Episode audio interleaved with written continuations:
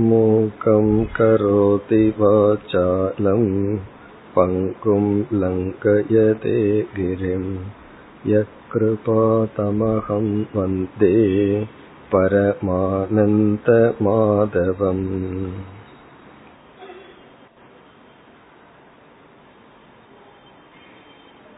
நாம் பார்த்து அனுபவிக்கின்ற இந்த உலகத்தில் என்னென்ன பெருமைகள் அல்லது மேன்மைகள் உள்ளதோ அனைத்தும் பகவான் என்னுடைய விபூதி என்னுடைய வெளிப்பாடு என்று கூறினார். பிறகு இறுதியில் இந்த விபூதியை நான் விளக்கி முடிக்க முடியாது. உலகத்தில் நீ எதையெல்லாம் அனுபவிக்கின்றாயோ அதெல்லாம் நான் தான் என்று விபூதி யோகத்தில் நிறைவுரை செய்தார். இறைவனை பற்றிய அறிவில் முதல் படியில் இறைவன் எங்கோ இருந்து உலகத்தை படைத்தார். இரண்டாவது படியில் இந்த உலகமாகவே இறைவன் விளங்கிக் கொண்டிருக்கின்றார். இப்ப இந்த படியை அர்ஜுனன் மேலும் உணர விஸ்வரூபத்தை தர்சிக்க விண்ணப்பம் செய்தான். உங்கள் ஒருவரிடமிருந்தே இந்த உலகம் வந்துள்ளது என்ற காட்சியை கொடுங்கள் என்று பகவான் அந்த காட்சியை கொடுத்து எப்படி முடித்தார்? பக்தி என்ற ஒரு சாதனையினால்தான் என்னை உணர முடியும். என்றால் இந்த உலகமாக நான் இருக்கின்றேன் என்ற அறிவை நீ பக்தியினால் தான் அடைந்து அந்த காட்சியை பெற முடியும். என்ன காட்சி?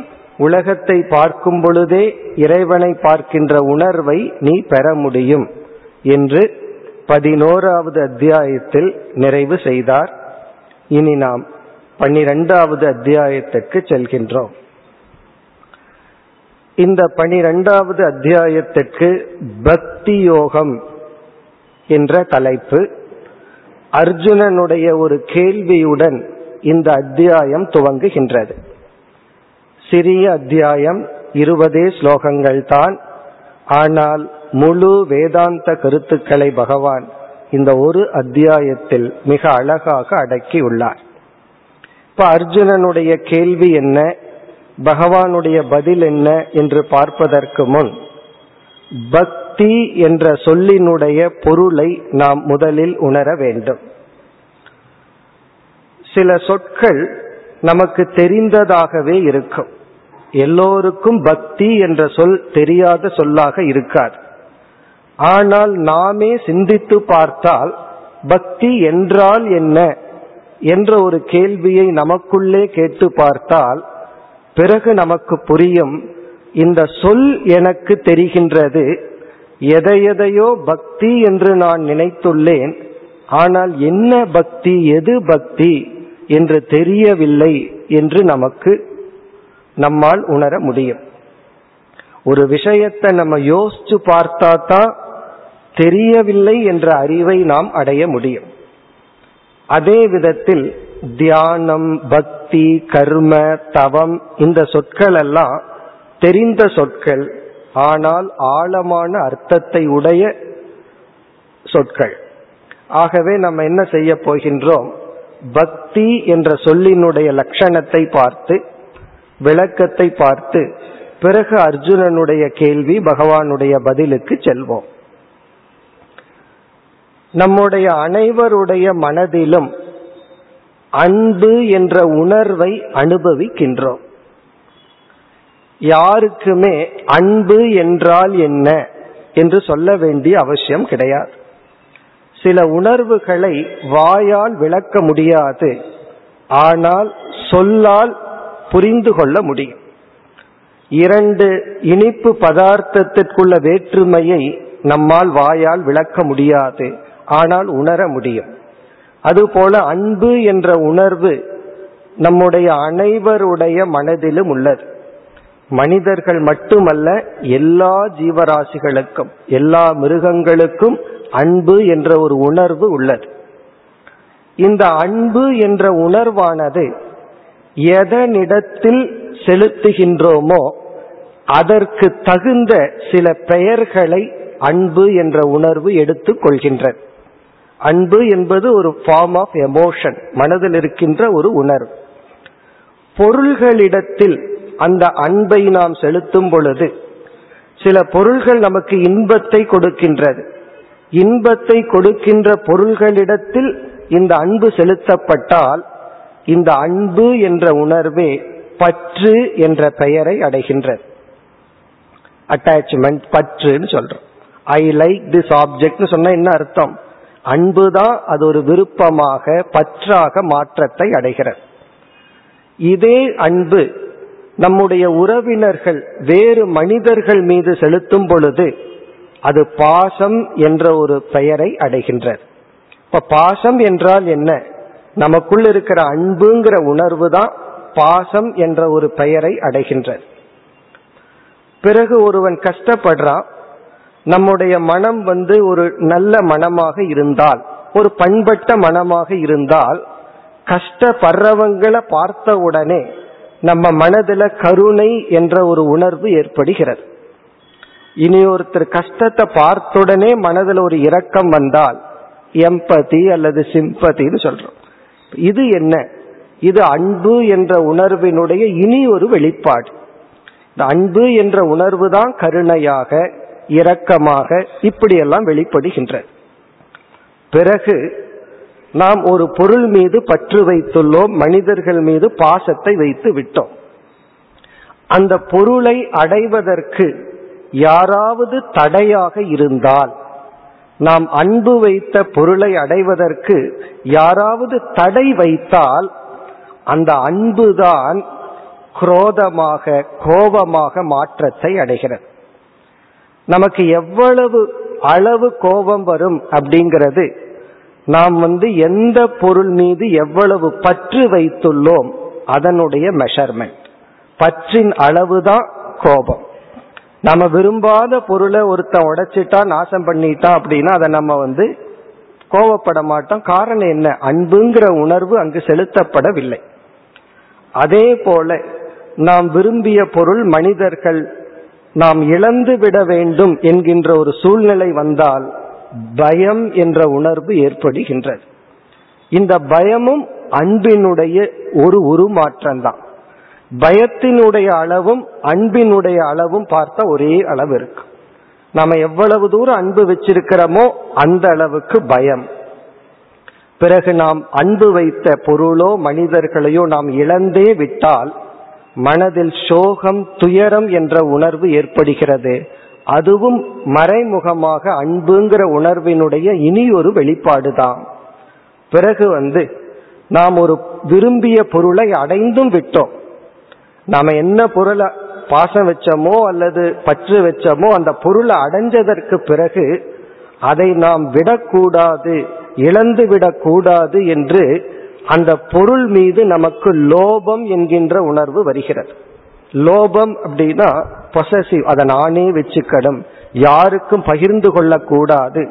இந்த லோபத்தினுடைய அளவும் அன்பினுடைய அளவு ஒண்ணுதான். ஆகவே அன்பு என்ற உணர்வை நம்ம என்ன சொல்லலாம்? மதர் ஆஃப் ஆல் எமோஷன்ஸ் நம்முடைய அனைத்து உணர்வுகளுக்கும் அன்புங்கிறது ஒரு மதர் போல இருக்கு. அல்லது வேதாந்த வாக்கியத்துல சொல்லணும் என்றால் அன்பு என்ற உணர்வு தான் அனைத்து உணர்வுகளுக்கும் உபாதான காரணமாக உள்ளது. நம்ம முதல்லயே பார்த்தோம் உபாதான காரணம் என்றால் என்ன? மெட்டீரியல் காஸ் விதவிதமான பானைகளுக்கு களிமண் உபாதானம். இப்ப களிமண் என்ற ஒன்றுதான் விதவிதமான பானைகளாக உருவாகி உள்ளது. அதே போல அன்பு என்ற ஒரு உணர்வு தான் விதவிதமான உணர்வுகளாக உருவாகி உள்ளது. இப்போ ஒருவருக்கு வந்து அன்பே இல்லை எப்ப பார்த்தாலும் எரிஞ்சு விழுந்துட்டு இருக்கார் கோபப்படுறார் அப்படின்னா என்ன அர்த்தம்? அன்பு இல்லை என்று பொருள் அல்ல. அந்த அன்பு வந்து கோபமாகவும் பொறாமையாகவும் அல்லது லோபமாகவும் உருவெடுத்து விட்டது என்று பொருள். ஒரு உணவுல வந்து பால்ல ஒரு துளி விஷம் கலந்துட்டா அந்த பாலே விஷமாவது போல அன்புங்கிற ஒரு உணர்வு தான் விதவிதமான எமோஷன் விதவிதமான உணர்வுகளாக வெளிப்படுகின்றது. இப்பொழுது இந்த அன்பு என்ற உணர்வானது மேலான இடத்தில் வைக்கப்பட்டால் அந்த அன்புதான் பக்தி என்ற பெயரை எடுக்கின்றது மேலான இடத்தில் செலுத்தப்படுகின்ற அன்புக்கு தான் பக்தி என்று பெயர். அதனாலதான் இந்த தேசத்தின் மீது நாம் அன்பு செலுத்தினால் தேச பக்தி என்று சொல்கின்றோம். நம்ம வீட்டு மேல வச்சிருக்கிற அன்பை வந்து வீட்டு பக்தின்னு நம்ம சொல்றது இல்லை அது அட்டாச்மெண்ட்னு சொல்றோம் அல்லது பற்றுன்னு சொல்லலாம். எனக்கு வீட்டு மேல ரொம்ப பற்று இருக்குன்னு சொல்லலாம். அது என்னுடைய வீடு அது ஒரு சிறிய இடம். என்னுடையதுன்னு ஒரு குறுகிய வட்டம் இல்லாமல் ஒரு கிராட்டிடியூட் இந்த நாட்டில் நான் பிறந்த அப்படிங்கிற ஒரு நன்றி உணர்வுடன் இந்த நாட்டை நம்ம நேசித்தால் அதை தேசபக்தின்னு சொல்றோம். உடல் சம்பந்தமாக இருக்கின்ற உறவுகளிடத்தில் வைக்கிற அன்பை பாசம்னு சொல்றோம். குருவிடம் வைக்கின்ற அன்பை வந்து நம்ம குரு பக்தின்னு சொல்றோம். அதே போல இறைவனிடத்தில் அன்பு என்ற உணர்வு செலுத்தப்பட்டால் அந்த அன்பு என்ற உணர்வைத்தான் பக்தி என்று நாம் அழைக்கின்றோம். இப்ப பக்தி என்ற சொல்லினுடைய இலக்கணம் ஸ்ரத்தையா ஞாத ஈஸ்வரே. ஸ்ரத்தையா ஞாத ஈஸ்வரே என்றால் ஞாத ஈஸ்வரன். ஞாத்தம்னா அறியப்பட்ட ஈஸ்வரன் இறைவன். ஈஸ்வரே என்றால் இறைவனிடத்தில். நம்மால் அறியப்பட்ட இறைவனிடத்தில் அந்த இறைவனை நம்ம எப்படி அறிஞ்சிருக்கிறோம்? இறைவனை பற்றி அறிவை கொடுக்கும் கருவியையெல்லாம் பயன்படுத்தி இறைவனை நாம் புரிந்து கொள்ளவில்லை. நாம இறைவனை வந்து நம்பிக்கையின் அடிப்படையில் அறிந்து கொண்டுள்ளோம். இப்ப ஸ்ரத்தையா ஞாத ஈஸ்வரே. நம்முடைய ஸ்ரத்தையினால் நம்பிக்கையினால் புரிந்து கொள்ளப்பட்ட இறைவனிடத்தில். அதனாலதான் இறைவன் ஒருவன்கிறது உண்மைதான். ஆனா இறைவன் வந்து எத்தனை ஜீவர்கள் இருக்கின்றார்களோ அத்தனை இறைவனும் இருக்கின்றார். காரணம் என்ன? ஒவ்வொருவரும் இறைவனை ஒவ்வொரு விதமாக புரிந்துள்ளார்கள். சில பேர் இல்லைன்னு புரிந்துள்ளார்கள். சில பேர் இருக்குன்னு புரிந்துள்ளார்கள் சில பேர் இப்படித்தான்னு புரிந்துள்ளார்கள். அப்படி புரிந்து கொண்டவனே காலத்திற்கு காலம் மாறி மாறி புரிந்து கொள்கின்றான். முதல்ல இறைவனை இப்படி புரிந்து பிறகு அந்த புரிந்து கொள்வதிலே மாற்றம் ஏற்படுகிறது. இப்ப எத்தனை இறைவன் இருக்கார்னா எத்தனை மனம் இருக்கோ அத்தனை இறைவன். அப்படின்னு என்ன அர்த்தம்? நம்பிக்கையினால் நாம் புரிந்து கொண்ட இறைவனிடத்தில் வைக்கப்படுகின்ற வர்த்தமான பிரேம பக்தி. தான் பக்திக்கு லட்சணம் ஸ்ரத்தையா ஞாத ஈஸ்வரே வர்த்தமான பிரேம. பிரேம என்றால் அன்பு. வர்த்தமான வைக்கின்ற இருக்கின்ற. இப்ப பக்தி என்ற சொல்லினுடைய லட்சணம் என்ன? பக்தி என்றால் இறைவன் மட்டுமல்ல ஒரு மேலான உன்னதமான உயர்ந்த ஒரு பொருளில் அல்லது ஒரு தத்துவத்தில் நாம் வைக்கின்ற ஒரு நம்பிக்கை அல்லது நாம் செலுத்துகின்ற அன்பு அதைத்தான் பக்தி என்று அழைக்கின்றோம். ஆகவே பக்தி என்பது நம் மனதில் இருக்கின்ற அன்பு என்ற உணர்வினுடைய ஒரு உருமாற்றம். அன்பு மட்டுமல்ல பக்தி மட்டுமல்ல அனைத்து உணர்வுகளுக்கும் அன்பு என்ற ஒரே ஒரு உணர்வு தான் இருக்கின்றது. அதுதான் விதவிதமான உருவங்களை விதவிதமான உணர்வுகளாக மாற்றத்தை அடைகின்ற. அப்படி யாருக்குமே பக்தி இல்லைன்னு சொல்ல முடியாது. யாரிடத்திலும் அன்பு இல்லைன்னு சொல்ல முடியாது. சில பேர் வந்து ஒரு ஜடத்தை போல உணர்வில்லாமல் மற்றவர்களுடைய கஷ்டத்தை புரிந்து கொள்ளாமல் அன்புங்கிற உணர்வில்லாம ஒரு இயந்திரத்தை போல இருக்கலாம். அதனுடைய பொருள் வந்து அவர்களுக்குள் அன்பு இல்லை என்ற அர்த்தம் அல்ல. அன்புங்கிற அந்த ஒன்று அவர்களுக்கு வெளிப்படுவதற்கு ஏதோ தடை உள்ளதுன்னு அர்த்தம். ஆகவே அன்பு இல்லாத மனிதர்கள் இல்லை ஆனா அன்புங்கிற உணர்வு இல்லாமல் பலர் வாழலாம். ஒரு இன்சென்சிட்டிவ் ஒரு ஜடத்தை போல அவர்கள் இருக்கலாம். இருந்தாலும் அந்த அன்பை தூண்டுகின்ற சூழ்நிலை அவர்களுக்கு கிடைக்கவில்லை என்றுதான் பொருள். இப்ப ரத்தம் இல்லாம உடம்பு இல்லையோ அதே போல காற்று இல்லாம இப்படி இந்த உடல் உயிரோடு இருக்காதோ அதே போல நம்முடைய மனம் அன்பு என்ற உணர்வு இல்லாமல் மனமே செயல்படாது மனமே இயங்காது. இப்ப அந்த அன்பை நாம் ஸ்ரத்தையினாலும் பிறகு அறிவு வளர்ச்சியினாலும் இறைவனிடத்தில் செலுத்தினால் அந்த இறைவனிடத்தில் செலுத்தப்படுகின்ற அந்த அன்புதான் பக்தி. பக்தி என்ற ஒரு பெயரை பெறுகின்றது இப்ப பக்தி என்றால் இறைவனிடத்தில் நாம் செலுத்துகின்ற அன்பு. இறைவனிடத்தில் மட்டுமல்ல அது தேசமாகலா குருவாகலா மேலான ஒன்றிடம் நாம் அன்பை செலுத்தினால் அது பக்தி. இனி அடுத்த கருத்து. நாம வந்து இறைவனிடத்துல எவ்வளவு தூரம் பக்தி செலுத்தி உள்ளோம் அன்பு வைத்துள்ளோம் என்பதற்கு ஸ்கேல் அடிக்கோல் என்ன? அளவுகோல் என்ன? இப்போ இறைவன் மட்டுமல்ல ஒருத்தரிடம் அல்லது ஒரு பொருளிடம் அல்லது ஏதாவது ஒன்றிடம் நாம பற்று பாசம் பக்தி எவ்வளவு தூரம் வச்சிருக்கிறோம் இதை எப்படி நாம் அளந்து கொள்வது என்றால் பக்தியினுடைய அளவுகோல் தியாகம். நாம எதை விரும்புகின்றோமோ யாரை விரும்புகின்றோமோ எவ்வளவு விருப்பம் நமக்கு இருக்கு என்பது அதற்காக அவர்களுக்காக எவ்வளவு தியாகம் செய்ய தயாராக உள்ளோம். அதுதான் பக்தியினுடைய அளவுகோல். அதே போல இறைவன் மீது நாம் அன்பு செலுத்தினால் இறைவன் மீது செலுத்தப்படுகின்ற அன்பினுடைய அளவுகோலை எப்படி கண்டுகொள்ளுதல்? நாம இறைவனுக்காக எவ்வளவு தியாகம் செய்ய தயாராக உள்ளோம். செய்யறமோ இல்லையோ அது வேற விஷயம். செய்ய தயாராக உள்ளோம் அதுதான் அளவுகோல். இப்ப கண்ணப்ப நாயனாருடைய கதை எதை காட்டுகின்றது? சிவ ஆகமத்தில் சிவ பூஜை எப்படி பண்ணணும்னு ஒரு பெரிய ரூல்ஸ் இருக்கு நியமங்கள் இருக்கு. தவறா பண்ணா லோபம் வந்துடும் பாபம் வந்துடும் எல்லாம் சொல்லி உள்ளார்கள். அதே சைவத்தில் அதே சிவ வழிபாட்டில் கண்ணப்ப நாயனாருடைய பூஜை மிக உயர்ந்ததாகவும் கூறப்பட்டுள்ளது. எதன் அடிப்படையில்லாம் பகவானுக்காக கண்ணை கொடுக்க அவர் தயாராக இருந்தார்.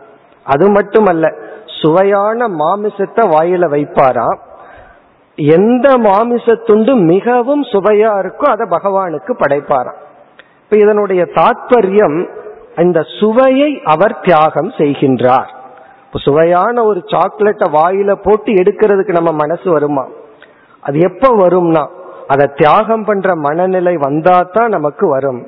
ஆகவே அங்கு கண்ணப்ப நாயனாருடைய பூஜை ஏன் உயர்வாக கூறப்பட்டுள்ளதுன்னா அங்கு அவருடைய தியாகம் உச்சகட்ட நிலைக்கு செல்கின்றது. ஆகவே பக்தியினுடைய அளவுகோல் வந்து தியாகம். இப்ப இறைவனை நாம் எவ்வளவு தூரம் வழிபடுகின்றோம் என்பது இறைவனுக்காக நாம் எவ்வளவு தியாகம் செய்கின்றோம் என்பதின் அடிப்படையில். இனி அடுத்த கருத்து. இந்த பக்தியை நாம் எப்படி வளர்த்தி கொள்ளுதல் அல்லது பக்தி எப்படி வளரும்? ஒருவர் மீது நம்மை அறியாமல் அன்பு வருவதற்கு என்ன காரணம்? அல்லது அன்பு நீங்குவதற்கும் என்ன காரணம்? சில சமயங்கள்ல ஒரு பொருள் மீதோ மனிதர்கள் மீதோ அல்லது இறைவன் மீதோ அன்பை நம்ம வளர்த்தி இருப்போம் அது வளர்ச்சிக்கும் உட்பட்டது தேய்வுக்கும் உட்பட்டது. இதற்கு என்ன காரணம்? இந்த அன்பு வளர்வதற்கு என்ன காரணம்? அன்பு தேய்வதற்கும் என்ன காரணம்? எத்தனையோ காரணங்களை பார்க்கலாம். நாம் இங்க சுருக்கமா ஓரிரு காரணங்கள் மட்டும் பார்க்க வேண்டும். காரணம் என்னன்னா இந்த அத்தியாயத்தை நாம் முடித்தும் ஆக வேண்டும். ஒரு காரணம் பக்தியும் ஞானமும் ஒன்றை ஒன்று சார்ந்துள்ளது.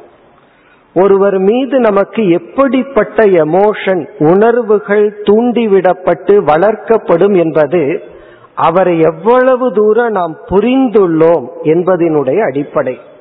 புதிதா ஒருத்தரை பார்க்கிறோம். பார்த்த உடனே பிடிச்ச மாதிரி இருக்கலாம் பிடிக்காத மாதிரி இருக்கலாம். பழக பழக அவரை பற்றி அறிவை அடைய அடையத்தான் நமக்கு வந்து அவர் மீது விதவிதமான உணர்வுகள் தோன்றும். விருப்பம்ங்கிற உணர்வு தோன்றலாம் அல்லது உதாசீனம் விலகி கொள்ளலாம்ங்கிற உணர்வு தோன்றலாம் அல்லது வெறுப்புங்கிற உணர்வும் தோன்றலாம். இப்போ ஒருவரை புரிந்து கொள்ள கொள்ளத்தான் அவர் மீது நமக்கு பக்தி ஏற்படும். இப்ப இறைவன் மீது நமக்கு வைக்கின்ற பக்தியும் முதல்ல ஏதோ ஒரு ஸ்ரத்தையினால வந்திருக்கு. அது வந்து நம்ம குழந்தையில சொல்லி கொடுத்திருக்கலாம் அல்லது நம்முடைய மனதில் உள்ள பதிவுகள் வாசனைகள்னால இருக்கலாம். எத்தனையோ காரணங்கள்னால ஒரு ஸ்ரத்தை நம்பிக்கை ஏற்பட்டு இறைவன் மீது ஒரு அன்பு நமக்கு வந்திருக்கலாம். பிறகு அந்த அன்பு வளர்வது அந்த அன்பினுடைய தரம் அந்த இறைவனை புரிந்து கொள்வதில் தான் இருக்கின்ற. அதே போல உலகத்துக்கும் இதே நியதுதான் நம்ம என்னென்ன நியதியெல்லாம் பக்தின்னு இறைவனிடத்துல பார்க்கிறோமோ அதெல்லாம் பாசத்துக்கும் பார்க்கலாம் பற்றுக்கும் பார்க்கலாம். உலகத்துக்கும் அதே நியதி தான். இப்ப இறைவனை புரிந்து கொள்ள கொள்ள அல்லது சாஸ்திரத்தின் மீது எவ்வளவு தூரம் பக்தி வரும்னா நாம படிக்கிற சாஸ்திரத்தின் மீது எப்ப பக்தி வரும்னா அதை புரிந்து கொள்ள கொள்ள இப்ப புரிந்து கொள்ள கொள்ள நமக்கு பக்தி ஏற்படும். இப்ப பக்திக்கு காரணம் ஞானம். இரண்டாவது ஒரு கேள்வி சாஸ்திரத்தை படிச்சு புரிஞ்சுக்க புரிஞ்சுக்கத்தான் நம்ம வந்து சாஸ்திரத்தின் மீதும் இறைவன் மீதும் குரு மீதும் பக்தி வரும்னு சொன்னோம். சாஸ்திரத்தை படிக்கிறதுக்கே பக்தி இருந்தா தானே சாஸ்திரத்தை படிக்க முடியும்? ஒன்றை நம்ம வந்து பக்தி இருந்தா தானே அதை அணுக முடியும்? இப்ப இறைவனை புரிஞ்சுட்டா தான் இறைவன் மீது பக்தி வரும்.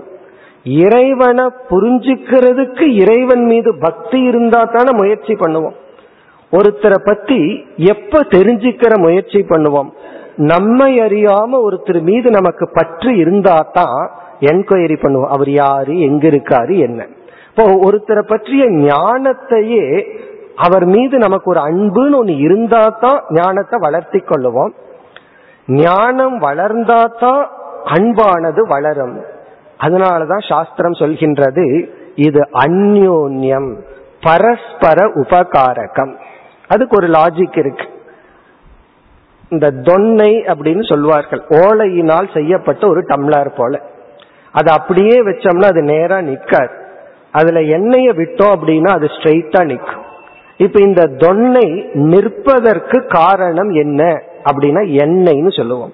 எண்ணெய் நிற்பதற்கு காரணம் என்ன? எண்ணெய் அப்படியே விட்டா நிக்காது. அது தொன்னைன்னு சொல்லுவோம்.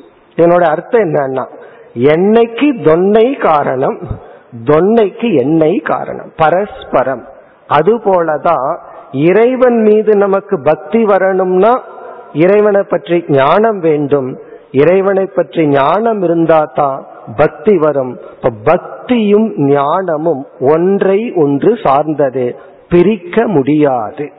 ஆனா நம்ம வந்து தெரியாம நீ பக்தி யோகத்துல போய் பகவான் அட நான் ஞான யோகத்துல போய் பகவான் அடையிற ரெண்டு பேரும் பகவான பார்க்கலாம் அப்படின்னு நினைக்கிறோம். ஆனால் பக்தியையும் ஞானத்தையும் பிரிக்கவே முடியாது. ஒன்று ஒன்றுக்கு உதவி செய்யும். இப்ப பக்தியை வளர்த்து கொள்ள பக்தியும் காரணம் ஞானமும் காரணம். இப்ப வந்து ஒருத்தன் பணத்தை இப்படி வளர்த்தி கொள்கின்றான் பெற்றோரிடமிருந்து இன்வெஸ்ட்மெண்ட் முதலீடுன்னு வாங்குறான். பணத்தை வச்சுதான் பணத்தை வந்து இவன் சம்பாதிக்கின்றான். இப்ப பணத்தை சம்பாதிக்கிறதுக்கு பணம் காரணம். அதே போல பக்தியை வளர்ப்பதற்கு பக்தியும் ஞானமும் ஒரு முக்கிய காரணம். இரண்டாவது காரணம் நம்ம ஏற்கனவே பார்த்ததுதான் தியாகம் இப்ப தியாகம் வந்து பக்தியினுடைய அளவுகோல்னு சொன்னோம். பிறகு தியாகத்தை செய்ய செய்ய நமக்கு பக்தியானது வளரும். இப்போ ஒருவர் வந்து நமக்காக ஏதாவது விட்டு கொடுத்து தியாகம் செய்து கொண்டே இருந்தால் அவர் மீது நமக்கு அன்பு வரும். அவரும் நம் மீது அன்பை செலுத்துவார். அப்ப தியாகமும் காரணம் தியாகம் என்பது ஒரு செயலாகவும் பாவனையாகவும் வெளிப்படும். தியாகம்ங்கிறது வந்து ஒரு உணர்வு தான். எந்த ஒரு உணர்வும் உணர்வாக மட்டும் இருக்காது அது செயலாக வெளிப்படும். இந்த உணர்வினுடைய பலனே அது ஒரு ஆக்ஷனா செயலாக வெளிப்படுவது. இப்ப தியாகம் வந்து ஒரு செயலாக வெளிப்படும். அந்த செயல்கள் இறைவன் மீது உள்ள பக்தியானது வெறும் ஒரு பாவனையோடு நின்று விடாது. அது ஒரு தியாகமாக ஒரு செயலாக வெளிப்படும். அந்த செயலில் நாம் ஈடுபட ஈடுபட பக்தியானது வளர்க்கப்படும். நம்ம வந்து அந்த செயலை பார்ப்போம். இப்போ ஒரு பொருள் ஒரு பொருளை விரும்பினால் ஒருவரை நாம் விரும்பினால் அவரை சந்திக்க நம்ம போவோம். அவரை பத்தியே நம்ம சிந்திப்போம். அல்லது அந்த பொருளை பத்தியே நம்ம சிந்திப்போம். இப்ப நம்முடைய செயல் வந்து அவரை நோக்கி இருக்கும். நம்முடைய சொற்கள் எல்லாம் அவரை பற்றியதா இருக்கும் அல்லது அந்த பொருளை பற்றியதாக இருக்கும். நம்முடைய எண்ணங்கள் எல்லாம் அந்த பொருளையும் அந்த மனிதனையும் பற்றி இருக்கும். அதே போல இறைவன் மீது நமக்கு பக்தி ஏற்பட்டால் அந்த பக்தியானது இறைவன் சம்பந்தமான செயல்களில் நம்மை ஈடுபடுத்தும். இறைவனுடைய பெயர்களும் நாமங்களையும் சொல்கின்ற சொல்லாக வெளிப்படும். இறை சிந்தனையை இந்த பக்தியானது நமக்கு கொடுக்கும். இப்ப பக்தி வந்து மானசம் வாச்சிகம் காயிகம் கர்மமாக வெளிப்படும்.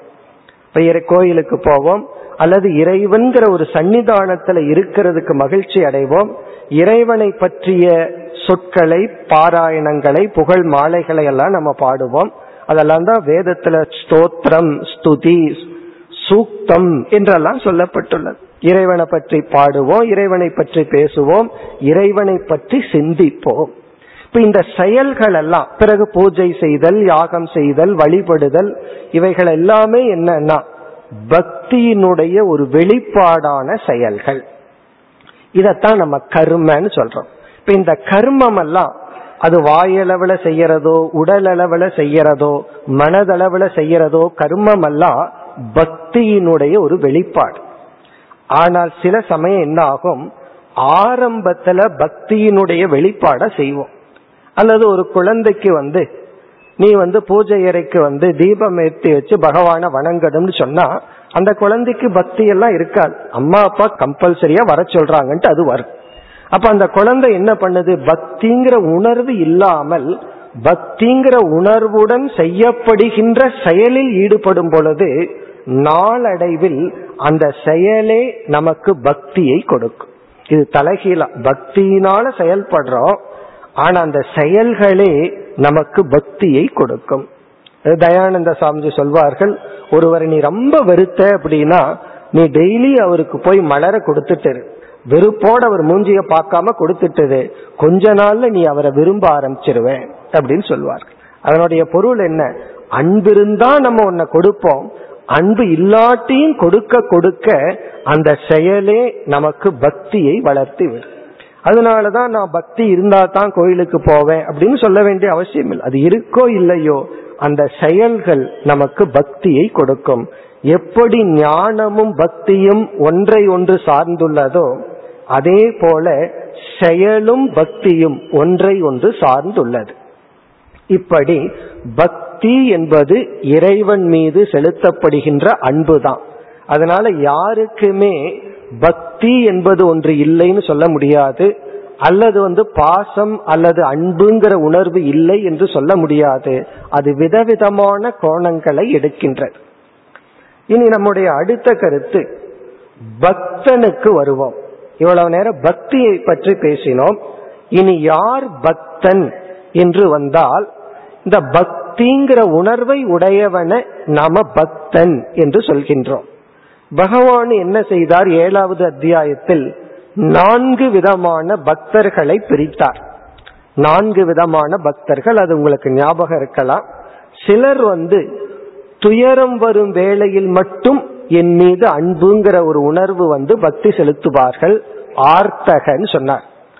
சிலர் துயரம் இல்லாத சமயத்திலும் மகிழ்ச்சியாக இருக்கின்ற சமயத்திலும் இந்த உலகத்தை நன்கு அனுபவிக்க வேண்டும் என்பதற்காக செல்வ செழிப்புடன் வாழ வேண்டும் என்பதற்காக அர்த்தார்த்தி என்று சொன்னார். இந்த உலக இன்பத்தை அடையவும் என்னை சிலர் பயன்படுத்துகின்றார்கள். இப்ப பகவான் மீது அன்பை செலுத்தி காமியமான பிரார்த்தனை.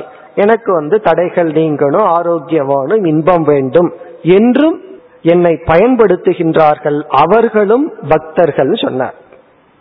பிறகு மூன்றாவதாக ஜிக்யாசுன்னு சொன்னார். அதாவது யார் என்னையே அடைய விரும்புகின்றார்களோ அவர்களும் என்னை கருவியாக பயன்படுத்துகின்றார்கள். உலக பொருள்களை அடையவும் என்னை பயன்படுத்துகின்றார்கள். அதாவது என் மீது பக்தி செலுத்தி அதற்குரிய செயலை செய்து அந்த செயலின் மூலமாக அவர்கள் உலக பொருள்களை நாடுகின்றார்கள். பிறகு வந்து என்னையும் நாடுகின்றார்கள். துயரத்திற்கான நிவிருத்தியையும் நாடுகின்றார்கள். பிறகு இறுதியா இனி ஒன்று சொன்னார். ஞானி என்று சொன்னார். ஞானியும் பக்தன். அப்படி சொல்லிட்டு பகவான் இறுதியில் என்ன சொன்னார்? நான் வேறு ஞானி வேறு அல்ல. இப்படி பகவான் சொல்வதற்கு என்ன காரணம்னா ஞானி தன்னை எந்த அளவுக்கு நேசிக்கின்றானோ அதே அளவு என்னையும் நேசிக்க முடிகின்றது. அல்லது என்ன எந்த அளவுக்கு நேசிக்கின்றானோ அதே போல தன்னையும் நேசிக்கின்றான். மற்றவர்கள் எல்லாம் எப்படின்னா ஒரு நியதி என்ன? அன்பை பற்றி பார்த்தோம். எத்தனையோ பொருள்களிடத்துல அன்பை செலுத்துறோம். பகவான் இடத்துல அன்பை செலுத்தினா பக்தின்னு சொல்றோம். நீ அடுத்த கேள்வி நாம் உண்மையில் யாரிடத்தில் நிபந்தனையின்றி அன்பு செலுத்த முடியும்? இப்படி ஒரு கேள்வியை நமக்குள்ளேயே கேட்டு பார்க்கிறோம். யாரிடத்தில் எந்த நிபந்தனையும் இல்லாமல் அன்பு செலுத்த முடியும் என்றால் நம்மிடத்தில் தான். நாம நம்மத்தான் நிபந்தனை இல்லாம அன்பு செலுத்த முடியும். பலர் மீது நம்ம செலுத்துற அன்புக்கெல்லாம் கண்டிஷன் இருக்கு. நீ இந்த மாதிரி இருந்தா தான் நான் அன்பு செலுத்துவேன். உன்னுடைய குணம் இப்படி இல்லைன்னா என்னால உன்னால அன்பு செலுத்த முடியாது. ஆனா நாம எப்படி இருந்தாலும் நம்மை நாம் நேசிக்கின்றோம். நமக்கு ஒரு சந்தேகம் வரலாம் சில பேர் தற்கொலை செய்கிறார்களேன்னு சொல்லி. அவர்களும் அவர்களை நேசிக்கின்றார்கள். அவர்கள் என்ன நினைக்கின்றார்கள்? இந்த சூழ்நிலையில நான் ரொம்ப சந்தோஷமா இருக்கணும்னா நான் என்ன உடலை அழிச்சுக்கணும். இப்படி ஒரு தவறான எண்ணம். இப்ப அவர்களும் அவர்களை நேசித்து தான் தற்கொலை செய்து கொள்கின்றார்கள். நேசிக்கிறதுனாலதான். நேசிக்காம இருந்தா சரி இந்த உடலுக்கு மனசுக்கு என்னமோ வந்துட்டு போகட்டும்னா தற்கொலை செய்ய மாட்டார்கள். அவர்களும் அனைவரும் தன்னை நேசித்து தான் உலகத்தையோ ஏன் இறைவனையே நேசிக்க முடியும். அதனால வந்து இறைவன் மீது நாம் செலுத்தப்படுகின்ற பக்தி வந்து பொதுவாக பிளவுபட்டே இருக்கும். நம்மைய நம்ம நேசிப்போம் பிறகு இறைவனை நேசிப்போம். இறைவனிடமிருந்து ஏதாவது பொருள் வேண்டும்னா அதை நேசிப்போம். ஆனா முமுக்ஷு என்பவன் இறைவனை அடைய விரும்புபவனுக்கு ரெண்டே டிவிஷன் தான். தன்னை நேசிக்கின்றான் இறைவனை நேசிக்கின்றான். ஆனால் ஞானி என்பவன் இறைவனும் தானும் அடிப்படையில் ஒன்று என்று உணர்ந்து இந்த உலகமும் இறைவனும் வேறல்ல என்று உணர்ந்து அவன் இறைவன் உலகம் தான் இவைகள் அனைத்தையும் சமமாக நேசிக்கின்றான்.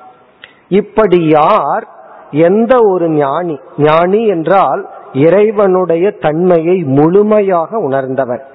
இந்த இறைவனை பற்றி அறகுற ஞானம் இல்லாம இறைவனுடைய ஞானத்தை முழுமையாக பெற்ற ஞானி அந்த ஞானத்துக்கு எந்த தடையும் இல்லாத அளவு ஞானத்தை நிலைப்படுத்திய ஞானி தன்னை நேசிக்கின்ற அளவு இறைவனை நேசிக்கின்றான். அந்த ஞானியை இந்த பனிரெண்டாவது அத்தியாயத்தில் பகவான் பராபக்தக என்று அழைக்கின்றார். பராபக்தக. பராபக்தன் என்பது ஞானியை ஞானிக்கு பகவான் கொடுக்கின்ற பெயர். இப்ப இந்த அத்தியாயத்தில் கடைசி பதிமூன்றாவது ஸ்லோகத்திலிருந்து இருபதாவது ஸ்லோகம் வரை இந்த கடைசி பகுதியில பக்தனுடைய லட்சணத்தை பகவான் கூறுகின்றார். பராபக்தன்னா ஞானியினுடைய லட்சணம் ஞானி என்னுடைய மனதை பகவான் வர்ணிக்கின்றார். ஞானி வந்து இப்படியெல்லாம் இருப்பான் அந்த ஞானி யாருன்னா என்னையும் தன்னையும் வேறுபாடின்றி முழுமையான அன்பை கொடுக்கின்ற ஞானி பராபக்தன். பராபக்தன மேலான பக்தன். அவனுடைய லட்சணம் என்ன? அதை நம்ம இறுதியில பார்க்க போறோம். இது இந்த அத்தியாயத்தினுடைய கடைசி பகுதி. இதை நம்ம வந்து ஜீவன் முக்தி லட்சணம்னு சொல்றோம். சொல்லலாம் இந்த உலகத்துல முக்தி அடைந்தவனுடைய இலக்கணம். நமக்கு ஒரு கியூரியாசிட்டி இருக்கும். இந்த மோட்சத்தை அடைஞ்சவங்களுடைய மனசுல என்னதான் இருக்கும்? ஞானி அல்லது முக்தனுடைய மனசு எப்படித்தான் இருக்கும்? அதை பகவான் வந்து விளக்குகின்றார். ஞானியினுடைய மனதை உணர்வுகளை அவனுக்குள்ள என்னென்ன உணர்வு எப்படியெல்லாம் இருக்கும் இந்த உலகத்தை எப்படி சந்திக்கின்றான் உலகம் அவனிடம் நடந்து கொள்ளும் பொழுது அதை எப்படி இவன் ஃபேஸ் பண்றான் இதெல்லாம் பகவான் சொல்ல போகின்றார். இது வந்து கடைசி பகுதி. பிறகு முதல் ஸ்லோகத்தில் அர்ஜுனனுடைய கேள்வி அதற்கு பிறகு பகவானுடைய பதில். இந்த பதிலில் பகவான் வந்து பக்தி என்ற ஒரு சாதனையை ஐந்து விதமான பக்தர்களாக பிரிக்க போகின்றார். இப்ப இந்த அத்தியாயத்தினுடைய சாராம்சம் என்னன்னா முதல் பனிரெண்டு ஸ்லோகத்துல பக்தி என்ற ஒரு உணர்வு யாரிடம் இருக்கின்றதோ அந்த பக்தனை ஐந்து ஸ்டேஜில் பிரிக்கிறார். என்னுடைய பக்தனை நான் அஞ்சு ஸ்டேஜில் பிரிக்கிறேன்.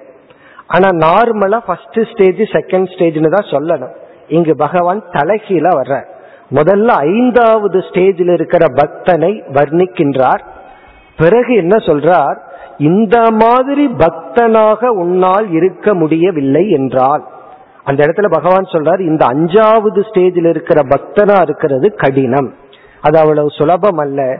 நீ வந்து நான்காவது ஸ்டேஜில் இருக்கிற பக்தனாக இறங்கி வா. அந்த பக்தனா இருந்தா போது இருக்கிறதுக்கு முயற்சி செய். அத சொல்லிட்டு பிறகு பகவானே சொல்றார் உன்னால நான் வர்ணிக்கப்பட்ட நான்காவது ஸ்டேஜில் இருக்கிற பக்தனாக இருக்க முடியவில்லை என்றால் பிறகு அதுக்கு ஒரு ஸ்டெப் இறங்கி சொல்றார் மூன்றாவது ஸ்டேஜில் இருக்கிற பக்தனாக இருக்க முயற்சி செய். பிறகு ஒருத்தன் சொல்றான் என்னால் அந்த ஸ்டேஜில் இருக்கிறதுக்கு பக்குவம் இல்லை பிறகு இரண்டாவது ஸ்டேஜ் அறிமுகப்படுத்துறார் அதுவும் முடியவில்லையா? ஃபர்ஸ்ட் ஸ்டேஜையே அறிமுகப்படுத்துறார். இப்படி இந்த முதல் ஸ்டேஜ் இரண்டாவது ஸ்டேஜ்னு சொல்லி பகவானே பக்தி என்ற உணர்வை உடைய பக்தர்களை ஐந்து படியாக பிரிக்கின்றார். இந்த ஐந்து படி பக்தி மட்டுமல்ல இந்த ஐந்து படி தான் நாம வந்து வேதாந்தத்தில் ஆரம்பத்திலிருந்து கடைசி வரை செல்கின்ற அனைத்து சாதனைகளினுடைய சாராம்சம். இதிலிருந்து நமக்கு என்ன தெரிகின்றது என்றால் இந்த பக்தி என்ற ஒரு சாதனையை இரண்டு கோணத்தில் நம்ம சாஸ்திரத்துல பார்க்கிறோம். இப்ப கர்ம யோகம் பக்தி யோகம் ஞான யோகம் ராஜயோகம் எல்லாம் நம்ம படிச்சிருப்போம். இதுல யோகம்ங்கிற சொல்லுக்கு வந்து சாதனை என்று பொருள். இப்ப ஞான யோகம் என்றால் ஞானத்தை அடைய நாம் மேற்கொள்கின்ற சாதனை என்று பொருள். அஷ்டாங்க யோகம் என்றால் நம்முடைய மனதை பண்படுத்த மேற்கொள்கின்ற எட்டு படிகளான சாதனை. அதே போல வந்து கர்ம யோகம் என்றால் கர்ம என்றால் நம்மிடம் உருவாகின்ற செயல்கள் நம் அன்றாட செய்கின்ற கடமைகள் செயல்கள். இந்த கடமைகளை செயல்களை சாதனையாக பயன்படுத்துதல். இப்ப கர்ம யோகம்னா கர்மத்தை சாதனையாக்குதல். தியான யோகம் என்றால் தியானம் என்ற ஒரு சாதனையை மேற்கொள்ளுதல். அஷ்டாங்க யோகம்னா எட்டு விதமான படி சாதனைகளை மேற்கொள்ளுதல். அதே போல பக்தி யோகம் என்றால் பக்தி என்ற ஒரு உணர்வை சாதனையாக பயன்படுத்துதல். இப்ப பக்தி யோகம் வந்து ஒரு குறிப்பிட்ட சாதனையாகவும் நம்ம பார்க்கலாம். பக்தினா என்ன? நம்மளுடைய உணர்வுகளை எல்லாம் பகவானுக்கு கொடுக்கணும். நம்முடைய அன்ப பகவானுக்கு செலுத்தி பழகுதல். பிறகு பகவானுக்காக கொஞ்சம் தியாகம் செய்து பழகுதல். இந்த பக்தி தியாகம் இரண்டையும் பிரிக்க முடியாது அதனாலதான் ஒன்று சொல்வார்கள் without love we can give அன்பு இல்லாம ஏதோ ஒரு காரணத்துல எதை வேணாலும் கொடுத்துடலாம். Without giving we can't love என்று சொல்வார்கள். அதாவது அன்பு இல்லாம யாருக்கு வேணாலும் கொடுக்கலாம். நம்ம எத்தனையோ பேர்த்துக்கு லஞ்சம் எல்லாம் கொடுக்கறோம். அன்போடையா கொடுக்கறோம். சாபம் விட்டுட்டு கொடுப்போம். பணம் எல்லாம் கொடுக்கறோம். ஆனா வந்து without giving we can't love love அப்படின்னு வந்துட்டா நம்ம எரியாமல் ஏதாவது கொடுக்கணும்னு தோணும். அதனாலதான் யாருக்காவது ஏதாவது உதவி செய்தா அவர்கள் நம்ம மீது அன்பை செலுத்தி விட்டால் நமக்கு அது பயன்படுதோ இல்லையோ இதை எடுத்துக்கோ அதை எடுத்துக்கோன்னு கொண்டு வந்து கொடுப்பார்கள். இப்ப நம்ம வந்து என்ன கொடுக்கறாங்கன்னு பார்க்க கூடாது கொடுக்கறங்கிற அந்த மனநிலையத்தான் நம்ம பார்க்க வேண்டும். இப்ப பக்தி என்றால் கொடுத்தல் விட்டு கொடுத்தல் அல்லது தியாகம். இந்த பக்தியில நம்ம என்ன பண்ணுவோம்? தியாகம் செய்து செய்து தியாகம் செய்பவன் என்னென்ன செயலில் ஈடுபடுகின்றானோ அந்த செயலில் நாம் ஈடுபடும் பொழுது அது ஒரு பக்தி யோகம். இப்ப பக்தி யோகத்துல நம்ம என்ன நினைக்கிறோம்? நம்ம உணர்வுகளை பகவானுக்கு செலுத்தி பகவானுக்காக தியாகம் செய்தல். இப்ப தியாகம் என்றாலும் எதை நாம் மதிக்கின்றோமோ அதை நாம் விட்டு கொடுத்தலுக்கு பேரு தான் தியாகம். நம்ம வேல்யூ பண்றத நம்ம விட்டு அதுக்கு பேரு தியாகம். நாம விரும்பாத ஒன்ன நம்ம விட்டுட்டோம்னா அதுக்கு பேரு தியாகம் அல்ல. இப்ப இறைவனுக்காகன்னு நம்ம தியாகம் பண்றோம். இப்ப பல கோயில்ல போய் நான் முடிய காணிக்கையா கொடுக்கறேன்னு சொல்றேன். இப்ப பகவானுக்கு போயும் போய் நம்ம முடியா தேவை. இதனுடைய அர்த்தம் என்னன்னா இந்த முடி அப்படிங்கறது ஒரு அழகை ரெப்ரசன்ட் பண்ணுது ஒரு பியூட்டிய பகவானுக்காக என்னுடைய அழகை தியாகம் செய்கின்றேன். இப்ப காரைக்கால் அம்மையார் வந்து சஞ்சரிச்சிட்டு இருக்கிறதுக்கு கஷ்டமா இருந்துச்சு. தன்னுடைய பக்தியை வெளிப்படுத்துறதுக்கு தன்னுடைய உடல் அழகே கஷ்டமா இருந்துச்சு. உடனே என்ன கேட்டார்கள்? எனக்கு பேய் உருவம் வேண்டும்னு கேட்டார்கள். வேறொரு கதையில வந்து ஒரு பெண் வந்து ஆசிரமத்துல போய் படிக்கணும்னு குரு கிட்ட கேக்குறார். அந்த குரு சொல்றாரு உன்னை நான் அனுமதிக்க மாட்டேன். நீ ரொம்ப அழகா இருக்க. இதுவே இந்த அட்மாஸ்பியரை வந்து கெடுத்துரும். உடனே அவன் மூஞ்சியில ஆசிட் ஊத்திட்டு குரு கிட்ட போனாள் இப்ப இதனுடைய அர்த்தம் என்ன? இந்த கதை உண்மையோ பொய்யோ? இதனுடைய பொருள் வந்து தியாகம். இப்ப இந்த தியாகம் என்பது பக்தியை நமக்கு வளர்க்கும். பக்தி இல்லாட்டியுமே தியாகம் செய்தார் அப்ப பக்தி யோகம் பக்திங்கிறதுக்கு முதல் பொருள் வந்து இறைவனுக்காக என்று நாம் செய்கின்ற சிறிய சிறிய தியாகங்கள். அதுல முதல் தியாகம் வந்து நம்ம வீட்டுல வந்து பகவானுக்குன்னு ஒரு ஸ்பேஸ் கொடுத்திருக்கிறோமே அதுவே தியாகம் தான் அது நம்ம எந்த இடத்த கொடுத்து வச்சிருக்கிறோம்ங்கிறது பக்தியினுடைய அளவை பொறுத்து. வீட்லேயே யூஸ் இல்லாத இடத்த ஸ்டெப்ஸ் எல்லாம் இருக்கும் அதுல போய் பகவானுக்குன்னு ஒரு இடம் கொடுத்து வச்சிருக்கோம். ஏன்னா பகவானுக்கு அவ்வளவுதான் நம்ம கொடுக்கிற அன்பு. காரணம் என்ன? மற்ற இடங்கள் எல்லாம் முக்கியம். பகவானுக்குன்னு ஒரு இடத்த கொடுத்து நெய்வைத்தியம் பண்றது பூஜை பண்றது வழிபடுதல் பிறகு இறைவனுக்காக ஒரு யாத்திரை போறது பிறகு கிரிவலம் வர்றது இதெல்லாம் என்னன்னா நாம் செய்கின்ற தவங்கள். இந்த பக்தியினால் நாம் செய்கின்ற தவம். இந்த தவமும் பக்தியை கொடுக்கும். பக்தியும் தவத்தில் நம்மை ஈடுபடுத்தும். இப்ப பக்தி என்ற சொல்லுக்கு ஒரு பொருள் இறைவனுக்காக என்று செய்யப்படுகின்ற செயல்கள். இப்ப தைரியமா நாலு பேர்த்துக்கு முன்னாடி விபூதியோ அல்லது நாமமோ இட்டுட்டு போறதே ஒரு தைரியம் தான் அதுவே ஒரு பக்தி தான் சில பேர் அதற்கே வைக்கப்படுவார்கள். இப்ப பக்தி என்பது என்னன்னா இறைவனுக்காக என்று நாம் எதையெல்லாம் செய்கின்றோமோ அதெல்லாம் பக்தி இது முதல் பொருள். ஆனால் இந்த பனிரெண்டாவது அத்தியாயத்தில் பகவான் இந்த பொருளை எடுத்துக் கொள்வதில்லை. வேறொரு பொருளை எடுத்துக் கொள்கின்றார். இப்ப பகவான் எடுத்துக்கொள்ற பொருள் வந்து பக்தி அல்லது பக்தி யோகம் என்பதற்கு ஒரு குறுகிய ஒரு குறிப்பிட்ட சாதனையை கூறாமல் நம்ம எதை பக்தின்னு சொல்லுவோம்? இறைவனுக்காக பூஜை பண்றதோ அல்லது இறைவனுடைய நாமங்களை சகசர நாமத்தை சொல்றதோ அல்லது வந்து கோயிலுக்கு போறதோ வழிபாடு செய்வதோ யாகம் செய்வதோ தான் பக்தின்னு நினைச்சிட்டு இருக்கோம் அது ஒரு பொருள் தான் சரியான பொருள் தான் ஆனா அந்த பொருளை பகவான் எடுத்துக்கொள்ளாமல் இங்கு பகவான் பக்திங்கிற பொருள் சொல்லுக்கு என்ன பொருள் எடுத்துக்கொள்கின்றார்? ஒருவன் வந்து ஆரம்ப நிலையிலிருந்து ஒரு சாதனையை ஆரம்பிக்கின்றார். இங்கு நம்ம பார்க்க போகின்ற லாஸ்ட் ஸ்டெப் லாஸ்ட் பகவான் சொல்றதுல லாஸ்ட் ஸ்டெப் ஆனா நம்முடைய சாதனையில முதல் படி வந்து பக்தி யோகம் என்பது காமிய கர்மத்திலிருந்து ஆரம்பிக்க போகின்றார். நீ வந்து என்ன லட்சியம்னே நினைக்காது. அவனையே முதல் ஸ்டெப்ல பகவான் போடுற நான் வந்து உனக்கு லட்சியமாகவே இருக்க வேண்டாம். என்ன ஒரு சாதாரண ஒரு இன்ஸ்ட்ருமெண்டா நீ நினைச்சா போதும். நீ இந்த உலகத்தில் இருக்கிற இன்பத்தையே அனுபவித்துக்கொள் எவ்வளவு போகத்தை எவ்வளவு சந்தோஷமா இந்த உலகத்தை அனுபவிக்க விரும்புகின்றாயோ அனுபவிச்சுக்கோ. ஆனால் இதெல்லாம் நான் கொடுக்கின்றேங்கிற ஒரு எண்ணத்தை வச்சுட்டு என் மீது அன்பு செலுத்தி கொஞ்சமாவது அன்பு செலுத்தி நம்ம இடத்துல பகவான் கெஞ்சி கேட்கிற மாதிரி இருக்கு. கொஞ்சமாவது என் மீது நம்பிக்கை வச்சு என்ன ஒரு கருவியா நீ பயன்படுத்து இந்த ஸ்டேஜ்ல ஆரம்பிக்க போற. இதுதான் லாஸ்ட் ஸ்டேஜ் பகவானுடைய ஸ்டேஜ்ல நம்முடைய சாதனையில ஃபர்ஸ்ட் ஸ்டேஜ் இப்ப இந்த ஸ்டேஜ்ல இருந்து பகவான் படிப்படியா சொல்ல போற. அதாவது வந்து கர்மயோகமே ரெண்டா பிரிச்சு சொல்ல போற. இது முதல் ஸ்டேஜ் பிறகு கர்மயோகம்ங்கிற ஒரு ஸ்டேஜ் பிறகு தியானம். அந்த தியானத்திலேயே இரண்டு விதம் இப்படி பகவான் சொல்லிக்கொண்டே போறார்.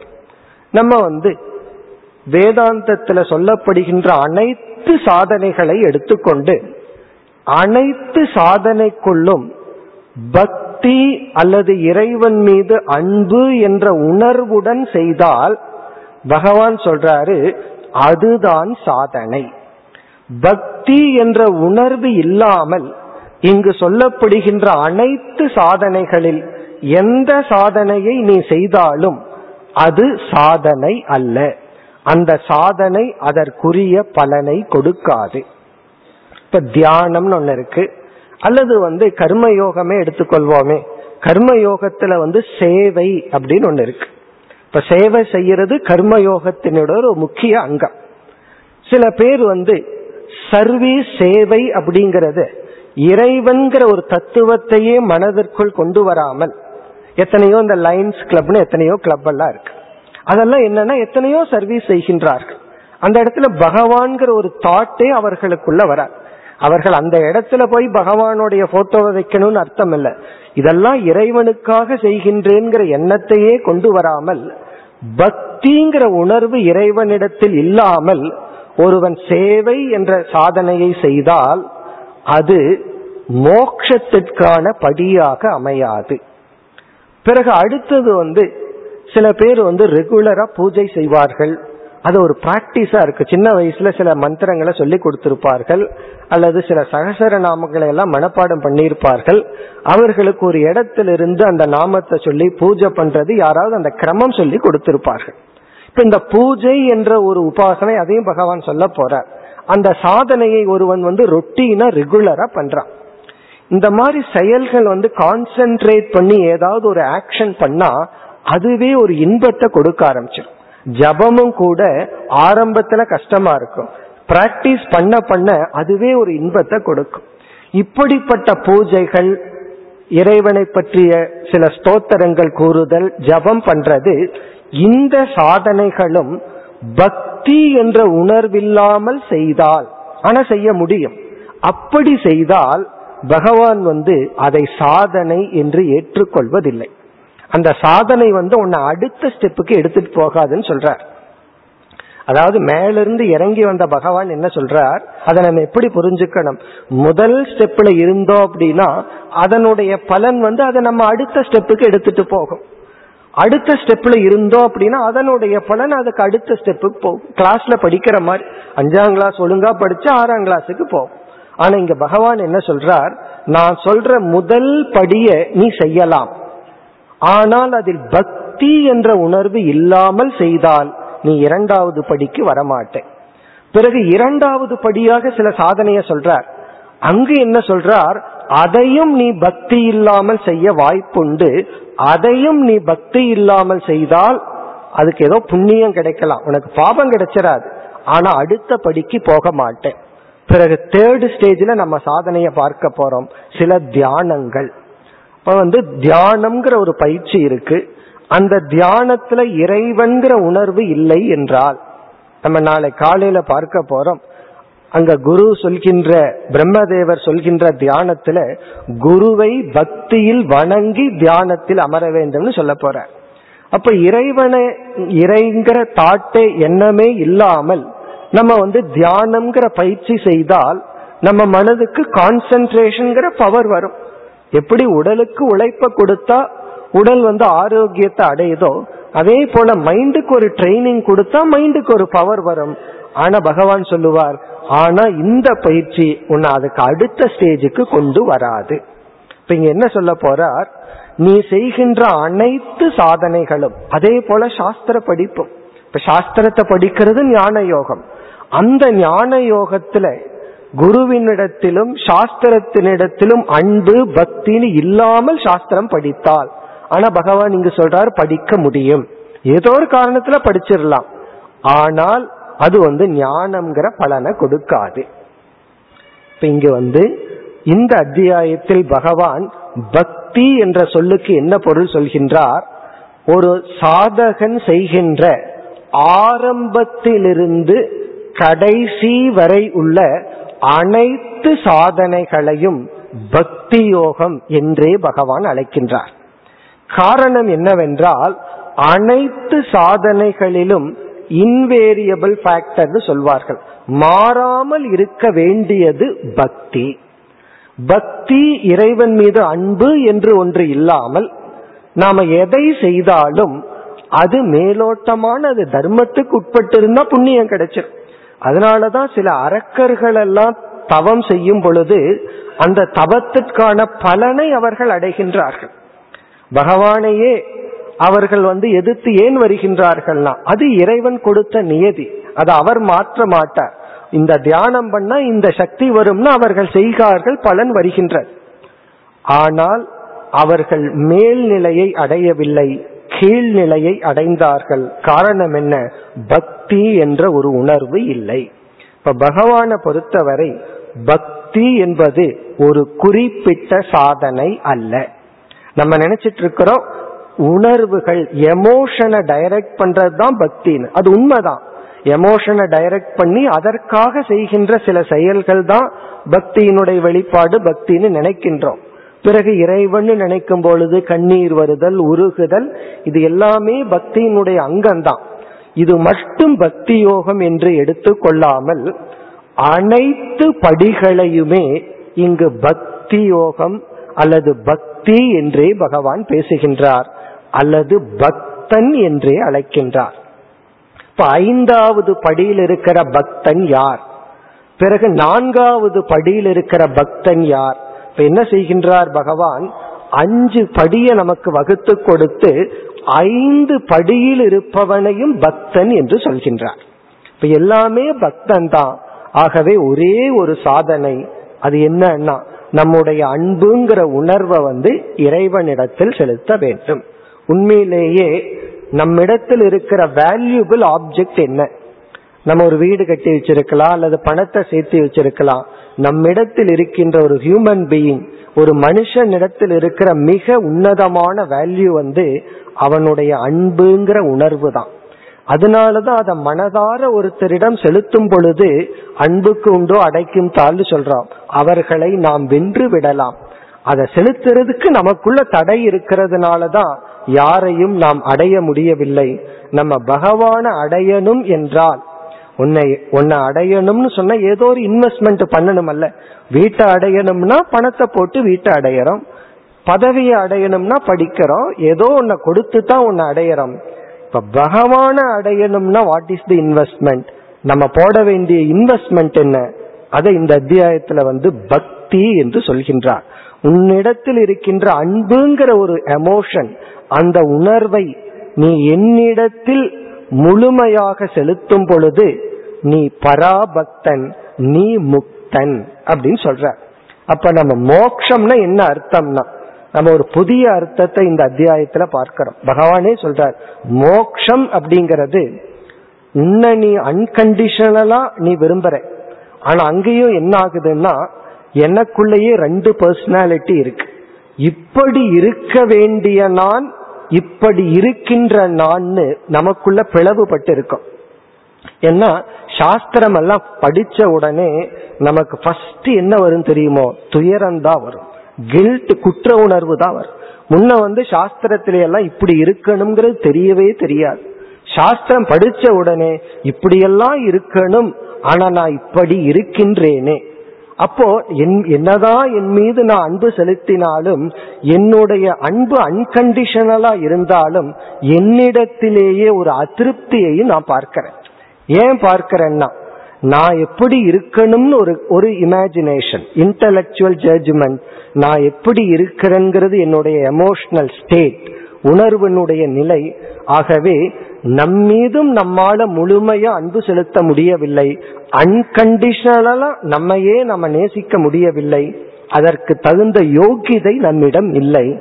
மோக்ஷம் என்றால் நாம் ஏதாவது ஒன்றை நிபந்தனையின்றி நேசித்தால் அதுக்கு பேரு மோக்ஷம். அது இரண்டே இரண்டத்தான் நேசிக்க முடியும். ஒன்று நாம் இனி ஒன்று இறைவன். அதை இரண்டுன்னு சொல்றான். பகவான் வந்து ஒன்றுன்னு சொல்றார். நீ என்னை நேசிப்பதும் நீ உன்னை நேசிப்பதும் எப்பொழுது முழுமை அடைகின்றதோ அது இரண்டு ஒன்றுதான் அதுதான் மோக்ஷம் அதுதான் முக்தி. இதை நம்ம அனுபவத்திலேயே பார்க்கலாம். எப்ப நம்ம சந்தோஷமா இருப்போம்? எப்போ என்னிடத்துல எனக்கு எந்த குறையும் இல்லாமல் ஒரு திருப்தி இருக்கோ அந்த நேரம் தான் நமக்கு மகிழ்ச்சிக்குரிய நேரம். இந்த பக்திங்கிற உணர்வு முழுமையாக இறைவனிடத்தில் செலுத்தப்படும் பொழுது அல்லது இறை ஞானத்தை அடைந்து என்னிடத்தில் செலுத்தப்படும் பொழுது அங்கு வருகின்ற மன நிறைவு தான் மோக்ஷம். இதுதான் கடைசி படி இந்த அஞ்சு படிக்கு அப்பாற்பட்ட நிலை. இந்த அஞ்சுங்கிறது சாதனை. இந்த ஆறாவது படிங்கிறது சாத்தியம். அடையக்கூடிய மோக்ஷம். இந்த அஞ்சு படியும் பகவான் கூறி இந்த அத்தியாயத்தினுடைய இறுதியில் ஆறாவது நிலை மோக்ஷத்தை அடைந்தவனை வர்ணித்து இந்த அத்தியாயத்தை பகவான் நிறைவு செய்ய போகின்றார். அப்ப இந்த பனிரெண்டாவது அத்தியாயம்ங்கிறது ஒரு முழு வேதாந்தத்தினுடைய சாராம்சம். இப்ப நம்ம பக்திங்கிறது எப்படி புரிந்து கொள்ள வேண்டும்? ஒரு குறிப்பிட்ட சாதனை என்றும் புரிந்து கொள்ளலாம். அல்லது இங்கு பகவானுடைய உபதேசப்படி நாம் வைக்கின்ற ஒவ்வொரு படியும் பக்தி தான் பக்திங்கிற உணர்வுடன் நாம் இதை மேற்கொண்டால் அது சாதனை. பகவான் மீது பக்திங்கிற உணர்வை எடுத்துட்டு நாம் என்ன செய்தாலும் அது சாதனை அல்ல. பெரிய தியானத்தை நம்ம மேற்கொள்ளலாம். அது அசுரர்கள் செய்த தியானமாக மாறிவிடும். அவர்களும் தியானம் செய்தார்கள் தவம் செய்தார்கள். ஆனா அது வந்து பகவான் மீது பக்திங்கிற உணர்வு இல்லை. அதனாலதான் தவம் செய்து முடிந்தவுடன் அவர்களுக்கு வந்து மகிழ்ச்சி வரவில்லை. மரண பயம்தான் வந்து. எந்த ஒரு அரக்கனும் தவம் செய்து முடிந்த உடனே பகவான் முன்னாடியே தோன்றினாலும் அவன் கேட்கிற கேள்வி வந்து நான் இதனால சாகக்கூடாது அதனால சாகக்கூடாது. அதனுடைய அர்த்தம் என்னன்னா தவத்தின் முடிவான பலன் வந்து மரண பயம். அந்த பயத்துலதான் இப்படி கேள்வி எல்லாம் கேட்கிறான். ஏன் அப்படி கேட்கிறான்னா அந்த தவம் பக்தி இல்லாமல் செய்யப்பட்டது. இங்க பக்தி தியாகம் இதையும் பிரிக்க முடியாது. தியாகம் இல்லாமல் பக்தி இல்லாமல் எதை நாம் செய்தாலும் நம்மால் லட்சியத்தை அடைய முடியாது.